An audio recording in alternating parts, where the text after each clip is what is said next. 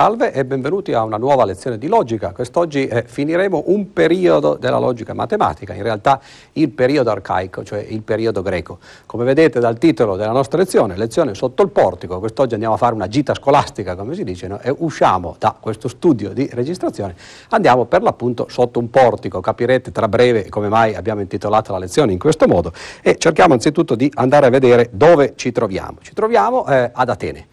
Ad Atene, questo è il famoso dipinto ovviamente di Raffaello che abbiamo già visto tante volte a pezzi o intero, eh, il dipinto si chiama La scuola di Atene. In realtà c'è un errore perché la scuola di Atene erano in realtà le scuole di Atene, cioè ce n'erano tre e le tre famose scuole di Atene erano per l'appunto eh, due delle quali abbiamo già parlato in lezioni eh, passate e una eh, della quale parleremo quest'oggi. La prima scuola, l'Accademia, vi ricorderete, è la scuola che è stata fondata da Platone, la scuola che ha avuto degli ospiti illustri, degli studenti illustri, tra cui Aristotele. Aristotele, come abbiamo detto la eh, scorsa lezione, è eh, uno degli, degli, studenti dell'Accademia, ma non è diventato eh, preside, rettore dell'Accademia, fondò una sua scuola alternativa che eh, si, chiama, si chiamava il Liceo. E poi finalmente c'è una terza scuola che si chiama appunto la Stoa, di cui parleremo eh, in questa lezione, che però eh, divenne praticamente il terzo corno di questo triangolo importante di eh, scuole eh, di Atene. E scuola, le tre scuole di Atene furono veramente importanti anche perché ciascuna di esse aveva ovviamente una discendenza differente, chi discendeva da Platone, chi discendeva Aristo- da Aristotele e chi discendeva da per l'appunto gli stoici che prendono il nome dalla loro scuola. E eh, per farvi un esempio di quanto quanto fosse importante poi in realtà questa eh, trilogia di scuole, faccio un esempio che è abbastanza successivo, cioè 156 a.C.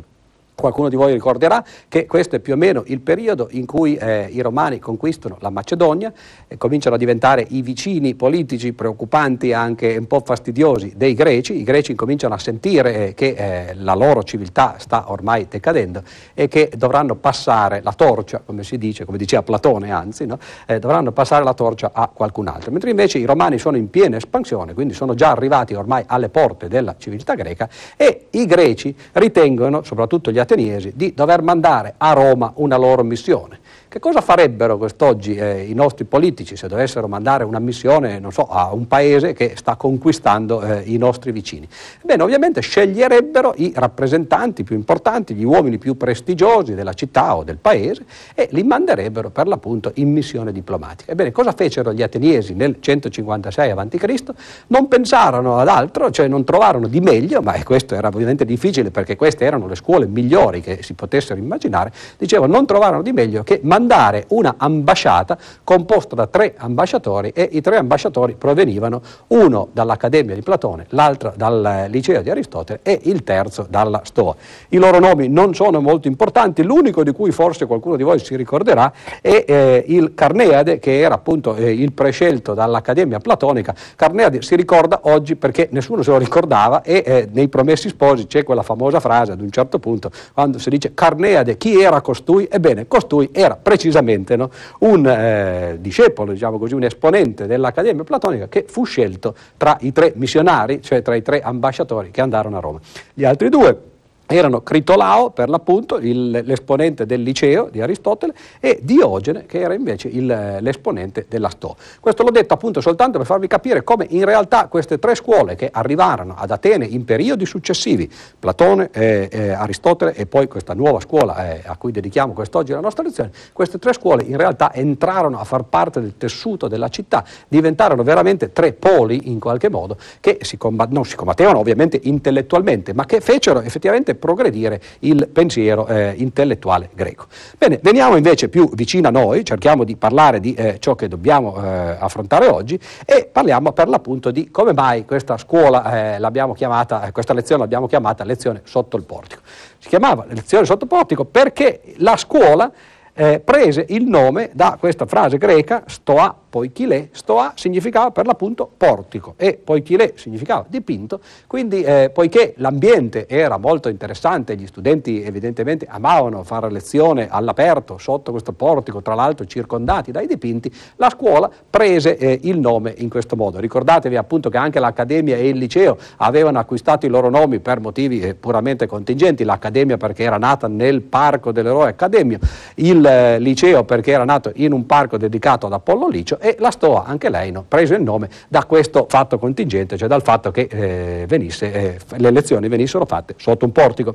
Il primo esponente, il fondatore di questa nuova scuola che ci interessa particolarmente, come vedrete, una scuola molto importante dal punto di vista proprio nostro, della logica matematica, il fondatore fu Zenone, però attenzione, non Zenone colui di Elea, colui di cui abbiamo parlato quando abbiamo parlato eh, dei paradossi, in particolare il famoso paradosso di Achille e la tartaruga. Quello era Zenone di un'altra scuola, Zenone era un nome comune all'epoca, questo qui era invece Zenone di Cipro, cioè era un cipriota che eh, arrivò ad Atene e fondò questa scuola verso il 300 a.C.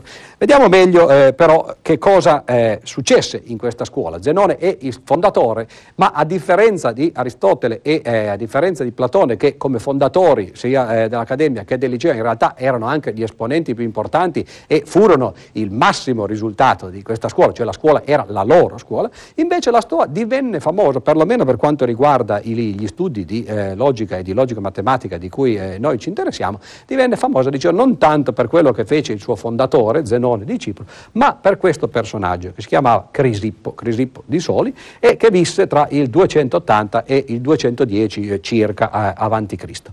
Ora qui ho riportato una frase che eh, si trova eh, nei classici eh, dell'epoca, una frase che dice anche quanto fosse l'importanza di questo personaggio Crisippo che oggi eh, arriveremo a conoscere molto meglio, anche se purtroppo e per motivi che vi spiegherò tra breve, in realtà è stato molto dimenticato e eh, nei libri di testo se ne parla poco. Dicevo la frase è questa qui, la citazione, senza Crisippo non ci sarebbe stata la Stoa, cioè la Stoa che fu fondata da, eh, da Zenone di Cipro, in realtà era una piccola scuola quando iniziò, e divenne eh, questa scuola così importante, tanto importante da poter arrivare a, a essere considerata alla pari dell'Accademia e del liceo, divenne importante proprio grazie alle opere, al pensiero, al lavoro, all'insegnamento di eh, questo signore Crisippo. Crisippo l'abbiamo già visto in una delle lezioni eh, introduttive quando aveva appunto detto no, che nella terna di, dei logici, diciamo così, del periodo greco era effettivamente alla pari di Platone e di Aristotele. Quindi possiamo immaginarci che già questo solo fatto che qualcuno vi dica che effettivamente a livello di Aristotele come logico c'era anche questo Crisippo già ci potrebbe far capire no, che effettivamente è stato un personaggio veramente fondamentale. E oggi cercheremo di capire che cosa eh, lui ha fatto. Bene, andiamo più da vicino appunto a cercare di capire che cosa eh, fece Crisippo, ma prima volevo concludere praticamente questa breve carrellata sullo stoicismo e anche spiegare come mai per la appunto oggi non si parla più tanto dello stoicismo, non si parla più tanto di Crisippo, come mai eh, anche non c'è più quasi una testimonianza diretta, cioè nel senso che i loro testi sono scomparsi. Anzitutto eh, questa slide si riferisce allo stoicismo tardo, cioè c'è stato non soltanto uno stoicismo greco, per l'appunto nato nella Stoa di Atene e poi beh, mandato avanti da personaggi come Crisippo, ma c'è stato anche uno stoicismo romano e alcuni degli esponenti di questo stoicismo romano sono stati veramente veramente importanti. Il primo e eh, forse più importante di tutti è stato Seneca, che visse circa dall'anno zero, cioè il momento cui, eh, della nascita di Cristo, al eh, 65 d.C. Qui eh, questo signore che vedete raffigurato nel, nella parte sinistra in basso dello schermo non è né Seneca né quell'altro personaggio di cui parleremo tra un momento, Marco Aurelio, bensì Nerone. Ora, Nerone è famosissimo, è passata alla storia certamente per motivi forse non tutti piacevoli, vi ricorderete eh, vabbè, a parte la Domus Aurea, no, che è stata riscoperta, piena di affreschi, eccetera, che era stata cancellata perché sopra di questo eh, furono poi costruite in segno dispregiativo le terme addirittura, i bagni pubblici. No? Ma Nerone, ricordato oggi per l'incendio, perché mise eh, a fuoco eh, la città di Roma, Nerone aveva avuto Seneca come precettore. Ecco che qui vedete tra l'altro un, eh, un pattern, come direbbero gli inglesi, cioè una riproduzione di eventi. Abbiamo parlato in una delle scorse lezioni per l'appunto di eh, Aristotele, Aristotele che ad un certo punto divenne il precettore di Alessandro Macedone, Alessandro il Grande. Ebbene, Seneca, anche lui un filosofo importante che diventa precettore di eh, un imperatore come Nerone. Quindi all'epoca effettivamente i, i, i filosofi erano parte dell'insegnamento, soprattutto l'insegnamento della nobiltà di coloro che poi sarebbero arrivati al governo. Questo era molto legato ovviamente all'idea platonica. Platone aveva sostenuto nella Repubblica che la vera Repubblica, il vero Stato che si fosse eh, indirizzato, si fosse costituito su basi razionali, avrebbe dovuto essere governato direttamente dai filosofi. Platone lo diceva per motivi ovvi, perché lui era un filosofo, quindi a tutti piace governare, forse gli sarebbe piaciuto a lui diventare eh, presidente o, eh, o, o imperatore eh, di, di, di imperi. Non potendolo fare direttamente, quello che i filosofi poi riuscirono a fare effettivamente fu di essere perlomeno l'educatore del principe, l'educatore di colui che sarebbe diventato poi il eh, regnante. Ebbene Seneca, dicevo, per l'appunto eh, fu il eh, precettore di Nerone. Un altro invece eh, famoso esponente dello stoicismo romano fu Marco Aurelio, che visse tra 121 e 180 eh, d.C., Marco Aurelio divenne lui direttamente imperatore. Quindi vedete come lo stoicismo non soltanto fu importante da un punto di vista intellettuale ad Atene perché eh, era una delle tre scuole all'avanguardia, ma fu importante anche da un punto di vista pratico perché o attraverso l'insegnamento di Seneca o direttamente attraverso il governo di Marco Aurelio arrivò addirittura ai massimi vertici del potere romano. Che cosa successe però? Oggi lo stoicismo in realtà non è eh, molto noto, è rimasta la parola stoico, l'aggettivo, che significa qualcuno che effettivamente sa controllare le proprie emozioni, eh, sa eh, andare contro quasi la propria natura no? per eh, sacrificarsi. Ebbene, questo era uno degli aspetti effettivamente dello stoicismo. Gli stoici erano personaggi che avevano un estremo autocontrollo, erano veramente filosofi nel senso che oggi daremmo alla parola, non eh, nel senso eh, di, di, qualcuno che fa, che pratica la professione di filosofia, un professore di filosofia, ma qualcuno che vive veramente la filosofia. Ebbene, però questo stoicismo era quasi quasi una religione laica.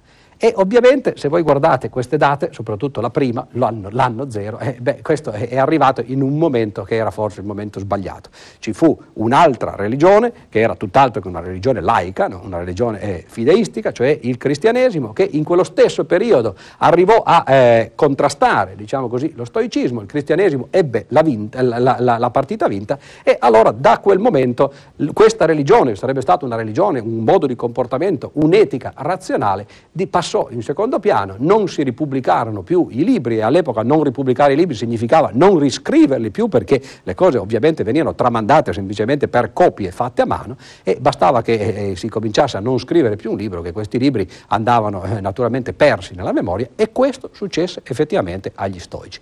L'intera scuola stoica, non soltanto quella romana, ma dal nostro punto di vista eh, molto più importante quella greca, cioè dal punto di vista della logica, tutte le opere degli stoici andarono perdute e oggi oggi non ce ne sono più.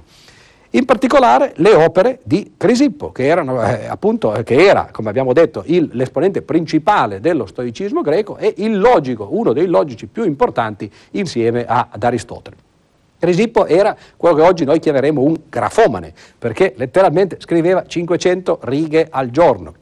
Nella lezione su Aristotele abbiamo detto che eh, più o meno c'è stato un calcolo di ciò che Aristotele ha lasciato, erano circa 450.000 righe, 500 righe al giorno significa che per arrivare a 500.000 righe basta passare mille giorni. Mille giorni sono circa tre anni, cioè in tre anni Crisippo aveva scritto o scriveva ogni tre anni l'analogo, l'equivalente di ciò che Aristotele ci ha lasciato, cioè quindi un'enorme quantità eh, di volumi.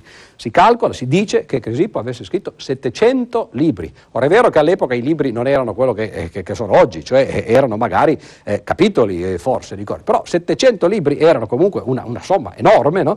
che è un po' simboleggiata qui dal fatto che abbiamo eh, fotografato una, una, di queste opere. 28 di questi libri addirittura erano solt- soltanto sul paradosso del mentitore. Quindi Crisippo eh, analizzava il paradosso del mentitore, proponeva delle soluzioni, molte di queste soluzioni, molte di queste analisi sono andate perdute perché come avevo detto Dio oggi di libri di Crisippo non ce n'è più nessuno. Quindi pensate anche alla tragedia intellettuale di qualcuno che passa la sua vita a scrivere 500 libri, eh, righe al giorno, che eh, arriva alla, alla morte eh, avendo lasciato 700 libri e poi dopo qualche anno, dopo qualche secolo, tutto è passato, non è rimasto più nulla.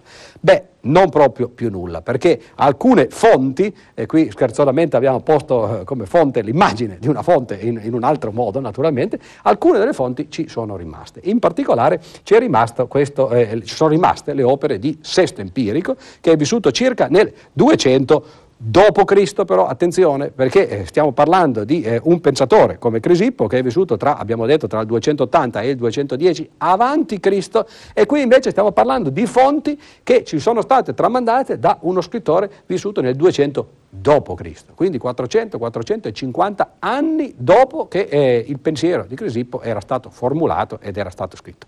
Questo lo dico soltanto perché effettivamente quando si va a leggere Sesto Empirico bisogna andare a scavare. Sarebbe come se oggi praticamente noi eh, parlassimo di qualcuno che è vissuto verso il 1450, cioè prima della scoperta dell'America. Ora è chiaro che ciò che noi diciamo oggi di quello che è avvenuto prima della scoperta dell'America, insomma, non siamo proprio testimoni oculari, come potremmo dire. No? E Sesto Empirico, per l'appunto, era tutt'altro che un testimone oculare, raccontava eh, cose che aveva sentito dire da altri che l'avevano sentito dire, da altri che l'avevano sentito dire e così via per un certo numero di generazioni.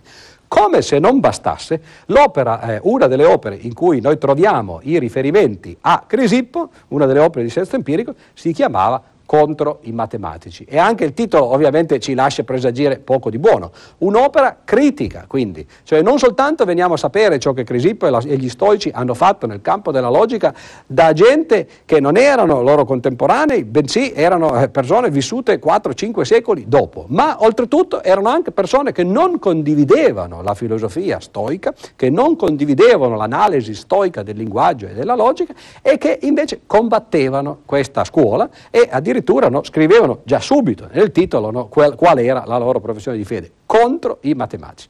Questo per dire che bisogna stare molto attenti oggi effettivamente no, a leggere queste opere, però la cosa interessante è questa, che anche eh, leggendo le opere di un signore vissuto molto tempo dopo e che eh, combatteva quello di cui stava parlando, bene, nonostante tutto ciò, da queste opere emerge la figura di un grandissimo logico, si può ancora riuscire a capire quanto importante fosse, anche soltanto attraverso le critiche. Per farvi un'idea, cioè è chiaro che se qualcuno volesse scrivere per esempio la biografia di un capo di governo, per esempio D'Alema, e fosse però un esponente giornalista, per esempio della parte avversa, per esempio Emilio Fede, beh, forse noi non presteremmo molta fede a una biografia di questo genere, o viceversa, ovviamente. No? E quindi, insomma, eh, c'è da stare molto attenti. Però, fortunatamente, la logica è anche qualcosa di oggettivo, ci sono dei risultati, ci sono delle definizioni, ci sono dei teoremi, ci sono delle dimostrazioni che si possono ricavare dalle opere di Sesto Empirico e c'è stato qualcuno che ha fatto effettivamente, in particolare un professore americano che si chiama Benson Mates, che ha fatto uno studio approfondito di questi testi e praticamente verso il 1950, quindi soltanto una cinquantina di anni fa, è emersa finalmente quasi dall'oblio, quasi dal nulla, questa scuola no, e, e, questi riferimenti no, che ci hanno fatto capire come gli stoici in realtà fossero arrivati più avanti di tutti nella logica, molto più avanti di Aristotele, praticamente avevano riscoperto cose che noi in Occidente e nell'era moderna avremmo riscoperto soltanto eh, nella, ah, verso la fine dell'Ottocento e gli inizi del Novecento. Quindi pensate, erano avanti di 2000 anni. Vediamo allora più da vicino, cerchiamo di avvicinarci più da vicino a quali sono stati i risultati di eh, Crisippo che, come vi ho detto, siamo andati a, a eh, raschiare dal fondo del barile no, di, eh, di queste fonti. Ebbene, ci sono concezioni della logica opposte anzitutto. Aristotele e Crisippo erano due scuole contrapposte e non a caso il liceo e la Stoa erano appunto considerate già all'epoca come delle scuole rivali. Per quanto riguarda noi, appunto, le concezioni della logica, qual era la, qual era la concezione della logica che aveva Aristotele, che abbiamo già visto eh, più volte, eh, anche in fotografia, diciamo così, no, in riproduzione? Ebbene, Aristotele pensava che la logica fosse qualcosa di propedeutico alle scienze, cioè c'erano le varie scienze, le scienze della natura, in particolare la fisica, quello che eh, noi chiameremo oggi la biologia no, e così via. Ebbene, la logica era qualcosa di precedente, cioè non faceva parte delle scienze, era una specie di strumento era il linguaggio che avrebbe dovuto servire agli scienziati per portare avanti i loro discorsi, per scrivere le loro dimostrazioni no? e così via. Quindi era uno strumento e infatti, se ricordate dalla lezione di Aristotele, le, le opere di Aristotele che parlano di logica si chiamano, sono state raccolte per l'appunto sotto il titolo di organon, lo strumento. Però questo fatto di essere uno strumento ovviamente le poneva in una posizione secondaria, cioè quando si va per esempio a fare l'agricoltura, è chiaro, l'aratro, e la vanga, eccetera, sono strumenti importanti, ma non così importanti come il grano o come i frutti. Perché quelli sono effettivamente le cose che a, che, che a, noi interessa avere, cioè ci interessa coltivare i campi per ottenere il grano, per ottenere i frutti, per ottenere la verdura no? e così via. Mentre invece la langa e l'aratro sono strumenti per arrivare a questo fine. E questo era il modo in cui Aristotele concepiva la logica. Per Crisippo invece la cosa era completamente diversa. Per Crisippo la logica era una parte autonoma delle scienze, cioè era una delle scienze. Forse la prima, nel senso che era precedente a tutte queste, ma non propedeutica soltanto, non soltanto un linguaggio, era essa stessa una scienza che aveva tutta la dignità, tutte le caratteristiche per poter essere considerata autonomamente. Quindi Crisippo, se vogliamo, è stato veramente il primo logico, colui che ha capito che la logica poteva essere considerata come qualcosa di a sé stante, come qualcosa di importante e fine a se stesso. Ed ecco che allora andiamo a vedere più da vicino quali sono i eh, risultati e eh, i, le definizioni anche di, eh, di Crisippo. Bene, come vedeva Crisippo la logica? Abbiamo parlato di Aristotele, abbiamo visto che Aristotele distingueva eh, le parti della logica a seconda che le premesse fossero vere, verosimili o false e i ragionamenti fossero corretti oppure che i ragionamenti fossero scorretti. Crisipo faceva una distinzione diversa però, mentre la distinzione di Aristotele ormai è passata in cavalleria, come diremmo, ormai non si studia più se non nel, come storia, la distinzione di Crisipo è quella su cui ancora oggi noi fondiamo i nostri corsi di logica. Quando insegniamo un corso di logica, per esempio questo, ci basiamo su queste distinzioni, non su quelle di Aristotele, che sono state quindi più importanti e, eh, e più eh, feconde. Il primo campo della logica, secondo Crisippo, era la semiotica. La semiotica è lo studio dei segni, quando noi vediamo qualche cosa scritto, ebbene la prima cosa che ci colpisce di, eh, di una frase scritta è l'enunciato, cioè il modo in cui noi l'abbiamo scritta, il modo in cui abbiamo espresso le cose. Ebbene, questa semiotica, che poi tra l'altro è diventata una scienza a sé stante soltanto verso l'Ottocento e il Novecento, il semiotico più famoso d'Italia è Umberto Eco, che tutti voi conoscete perché fa anche altre cose, comunque il suo campo di eh, ricerca è precisamente questo qui, la semiotica, lo studio dei segni in generale, non soltanto i segni linguistici, ma anche per esempio i segni che si usano nella comunicazione, oggi diremmo nei media. Questo è il primo livello, diciamo. Il secondo livello è quello che oggi chiamiamo la sintassi.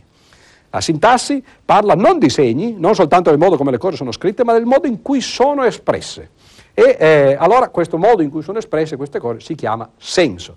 E l'enunciato, che sta a, alla base, ha un giudizio, esprime un giudizio.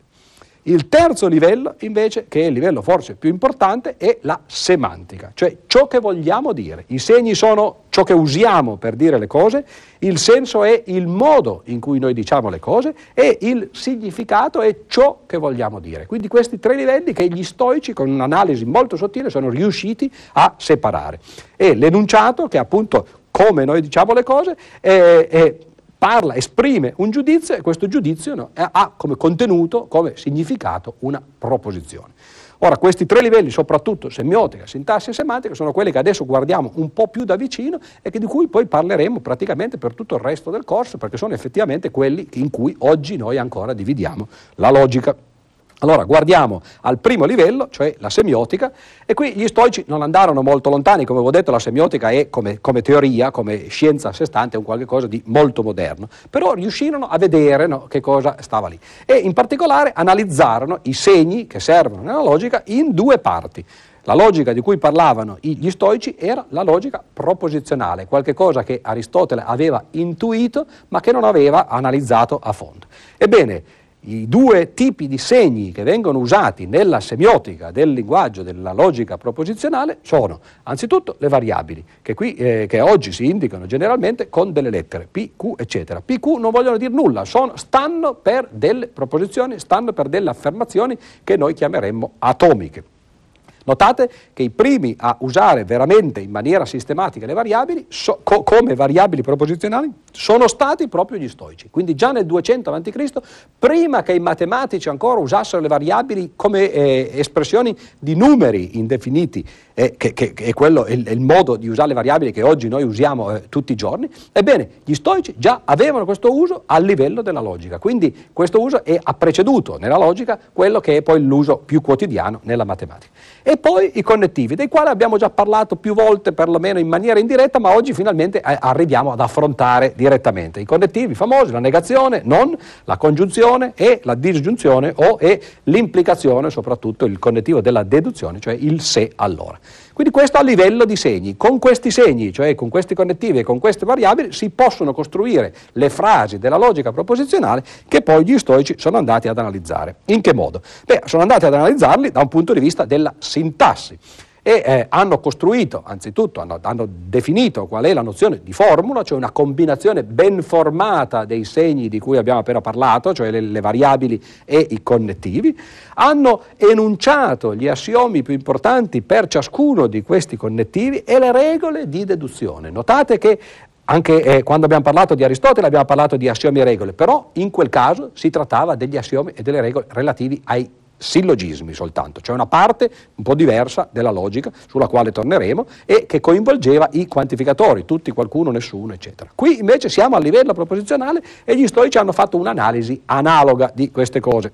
Per esempio, eh, per quanto riguarda le regole, beh, le regole la prima regola, la più importante, è il cosiddetto modus ponens. Il modus ponens si può eh, facilmente eh, enunciare dicendo questo, che se noi abbiamo una ipotesi, chiamiamola A, e se da questa ipotesi A possiamo dedurre una conseguenza B, allora siamo arrivati appunto alla conseguenza B. Cioè abbiamo due punti di partenza, due eh, assiomi per così dire, A e il fatto che da A derivi B. Allora, messe insieme queste due cose, l'ipotesi A e il fatto che da A derivi B, si può arrivare a concludere B, cioè la conclusione. Questo ovvio, eh, oggi ci appare naturalmente ovvio, ebbene all'epoca non lo era affatto, i primi che sono stati chiari, che hanno visto chiaramente che questa era una delle regole principali della logica, sono stati precisamente gli stoici e l'hanno chiamato non in latino ovviamente perché non parlavano in latino, ma gli scolastici poi hanno ritradotto queste cose in questa espressione che oggi viene usata normalmente, che si chiama per l'appunto il modus ponens. La contrapposizione. Beh, eh, se qualcuno di voi ricorda la fine della lezione su Platone, quando abbiamo detto che Platone vedeva alcune cose no, effettivamente ha fatto dei passi avanti, però faceva degli errori. Ebbene, gli errori su cui abbiamo messo il dito nel caso di Platone erano praticamente eh, eh in tutti i dialoghi eh, esempi di errori di contrapposizione. L'esempio, qui questo ombrello, voi direte che cosa c'entra, eh, su questo non ci piove. Ebbene no, l'esempio dell'ombrello è precisamente un, eh, il tipico esempio che si fa quando si vuole far capire come è la contrapposizione corretta. Cioè la frase tipica è se oggi piove esco con l'ombrello. In genere si pensa che eh, se uno dice se piove esco con l'ombrello, allora se non piove non esco con l'ombrello. Ma la cosa non è affatto vera, perché se piove esco con l'ombrello vuol dire ogni volta che piove io prendo l'ombrello ed esco con l'ombrello. Non dico nulla assolutamente su che cosa io faccio nel caso in cui non piova. E quindi in particolare non è affatto vero che dal fatto che se piove esco con l'ombrello, allora segua che se non piove non esco con l'ombrello. Però Poiché ogni volta che, esco, che, che, piove esco con l'ombrello, se un giorno voi mi vedete per la strada senza l'ombrello, anche senza guardare il cielo, potete dedurre da questo fatto che non piove. Perché se ogni volta che piove io esco con l'ombrello, se non esco con l'ombrello, allora non piove. Questa è la contrapposizione corretta. Quindi ricordatevi l'ombrello, ricordatevi la pioggia e ricordatevi, quando uscite con l'ombrello e con la pioggia, che i primi ad aver capito come effettivamente bisognava comportarsi, non con la pioggia e con l'ombrello, ma con questi tipi di ragionamento logici, cioè con la contrapposizione, erano per l'appunto gli stoici. Un altro ragionamento tipico è eh, il cosiddetto riduzione all'assurdo e il procedimento di riduzione all'assurdo, di dimostrazione per assurdo, è stato anche quello uno dei eh, procedimenti che gli stoici hanno usato e che hanno formalizzato. Naturalmente il procedimento veniva già usato in precedenza, abbiamo ricordato in lezioni eh, passate che per esempio il teorema di Pitagora era enunciato e dimostrato, pardon, era dimostrato attraverso una dimostrazione per assurdo, ma gli stoici hanno isolato qual era il principio di dimostrazione per assurdo. Cioè praticamente se noi vogliamo dimostrare una certa proposizione, proposizione e la vogliamo dimostrare per assurdo, allora supponiamo che questa proposizione non sia vera, deriviamo una contraddizione, cioè un assurdo, e da questa contraddizione allora deduciamo che l'ipotesi eh, non poteva eh, funzionare, abbiamo supposto la negazione della nostra ipotesi, dunque possiamo derivare la nostra ipotesi. In altre parole, detto con le lettere come avrebbero fatto eh, gli stoici, supponiamo di voler dimostrare A, una certa proposizione A. Partiamo dall'ipotesi non A, Deriviamo una contraddizione, vuol dire che non, ha, non poteva funzionare perché ha portato a contraddizioni e allora è vero il contrario, cioè è vero A, contrario di non A per l'appunto. Questo eh, anche oggi non è poi una cosa così immediata, così, eh, così semplice, il fatto che gli stoici l'avessero capita e l'avessero formalizzata, questo vuol dire appunto che erano arrivati a un livello molto eh, avanzato di logica. Bene, questo era quello che, che consisteva, in cui consisteva il, l'apporto eh, degli stoici per quanto riguarda le regole. C'è un esempio molto particolare eh, di eh, uso della logica da parte degli stoici ed è questo esempio della cosiddetta consequenza mirabilis. Il primo esempio di consequenza mirabilis è stato fatto da Platone. Platone che ha dimostrato che qualche cosa di assoluto ci deve essere. Come mai? Beh, in uno dei suoi dialoghi dice, beh, supponiamo che non ci sia niente di assoluto. Beh, quello che ha appena detto è effettivamente qualcosa di assoluto, dunque non è possibile. E allora supporre che non ci sia niente di assoluto porta alla conclusione che c'è qualcosa di assoluto, dunque qualcosa di assoluto deve esserci. Questo è un ragionamento molto sottile che fu ripetuto, è stato ripetuto nel corso della storia da tante persone, un altro che lo, ripeté in un altro ambiente, in un'altra eh, situazione fu Aristotele, che dimostrò in questo modo che ci deve essere qualcosa di vero. Come mai? Supponiamo che tutto sia falso. Bene, se tutto è falso, beh, la frase che dice tutto è falso è vera. Quindi anche nel caso che noi supponiamo il contrario di quello che vogliamo dimostrare, in realtà poi arriviamo lo stesso a dimostrare che eh, qualche cosa di vero ci deve essere, perché o c'è qualche cosa di vero o non c'è niente di vero, ma allora il fatto che non ci sia niente di vero è una verità, no? e dunque abbiamo dimostrato che qualcosa di vero ci deve essere. Ebbene, gli stoici portarono avanti questo tipo di ragionamento e Cresippo dimostrò che qualche cosa deve essere dimostrabile. Come mai? Perché se niente fosse dimostrabile, questa sarebbe una dimostrazione di qualche cosa, cioè del fatto che niente è dimostrabile. Quindi vedete come la logica a questo punto incominciava a diventare un, un qualche cosa di veramente sofisticato. Ebbene, l'ultimo passo invece, l'ultimo eh, aspetto della logica stoica è forse il più importante di tutti. È un qualche cosa che proprio a causa della rimozione dei testi stoici è stato dimenticato, è stato riscoperto eh, con molta difficoltà, in parte soltanto nella scolastica e poi finalmente nell'Ottocento, fino all'Ottocento, inizi Novecento, è stato riscoperto poi in maniera completa. Quindi pensate, per duemila anni praticamente una di quelle eh, parti della logica di cui noi andavamo più fieri prima che, ci, che si studiassero appunto questi testi nascosti, queste testimonianze nascoste della logica stoica, era proprio questa parte della logica logica proposizionale, di cui adesso vi dico eh, brevemente i risultati.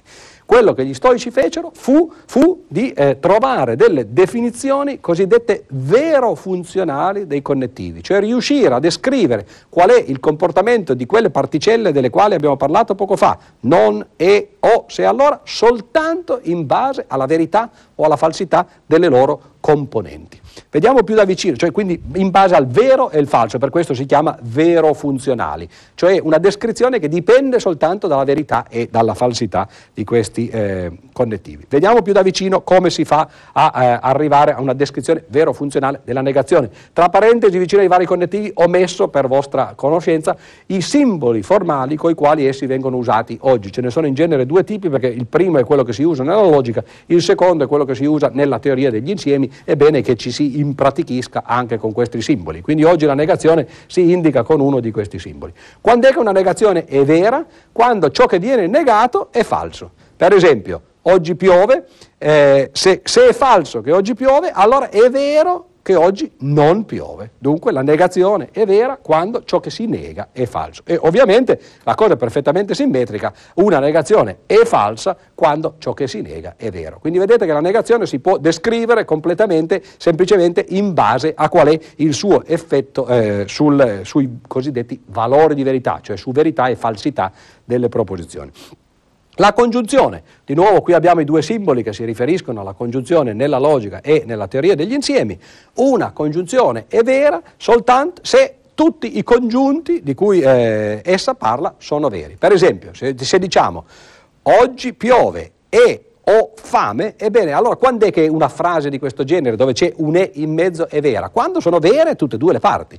Quando è vero sia che oggi piove, sia che oggi ho fame. Quindi una congiunzione vera se queste parti, che si chiamano appunto congiunti, sono tutte vere. E quando è che invece una congiunzione è falsa? Beh, per, per rendere falsa una congiunzione basta che uno dei due casi non sia più vero, no? e allora non è, non è più vera la loro congiunzione. E dunque una congiunzione falsa se almeno uno dei congiunti è falso.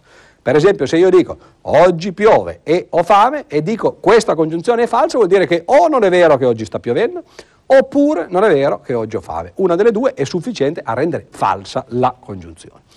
La disgiunzione è, semplicemente simmetrica, cioè il comportamento della, della, disgiunzione è tale quale. Qui vedete i due simboli che vengono usati per la disgiunzione, V sta per vel, che era la parola latina con la quale si eh, indicava la O, eh, che oggi noi eh, usiamo per la congiunzione.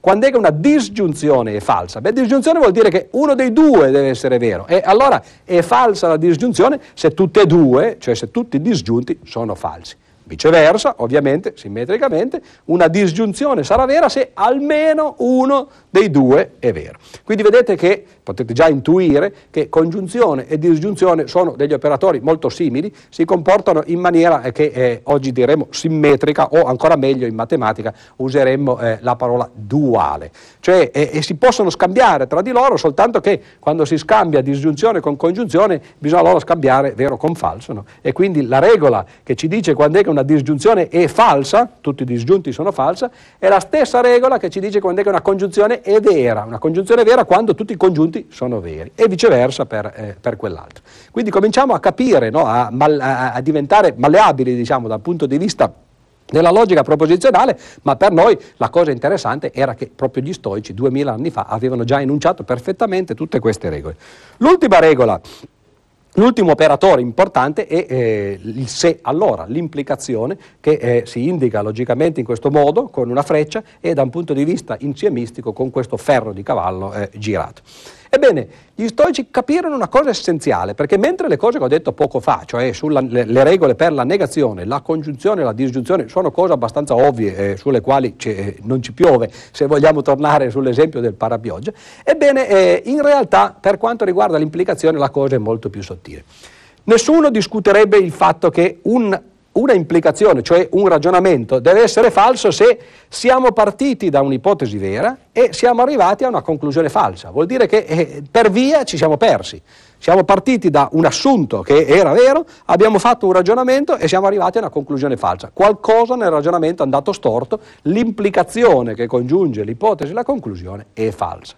Ebbene, gli stoici ebbero una visione, diciamo così, un colpo di genio, un lampo di genio, un nuovo di Colombo, di dire, beh, se questo ci dice che è un'implicazione falsa, tutti gli altri casi renderanno invece l'implicazione vera, cioè un'implicazione vera nei casi contrari, cioè o quando si parte da un'ipotesi falsa, cioè non ci interessa più ormai il ragionamento perché intanto siamo già partiti da un'ipotesi falsa, possiamo fare il ragionamento corretto o scorretto, non ci interessa perché eh, eh, arriveremo a qualche cosa che non è più collegato con l'ipotesi. Oppure la conclusione vera, idem, quando la conclusione è vera non ci importa se siamo partiti da un'ipotesi vera o falsa e se abbiamo fatto un ragionamento corretto corretto oppure no, perché sappiamo già che la conclusione è vera.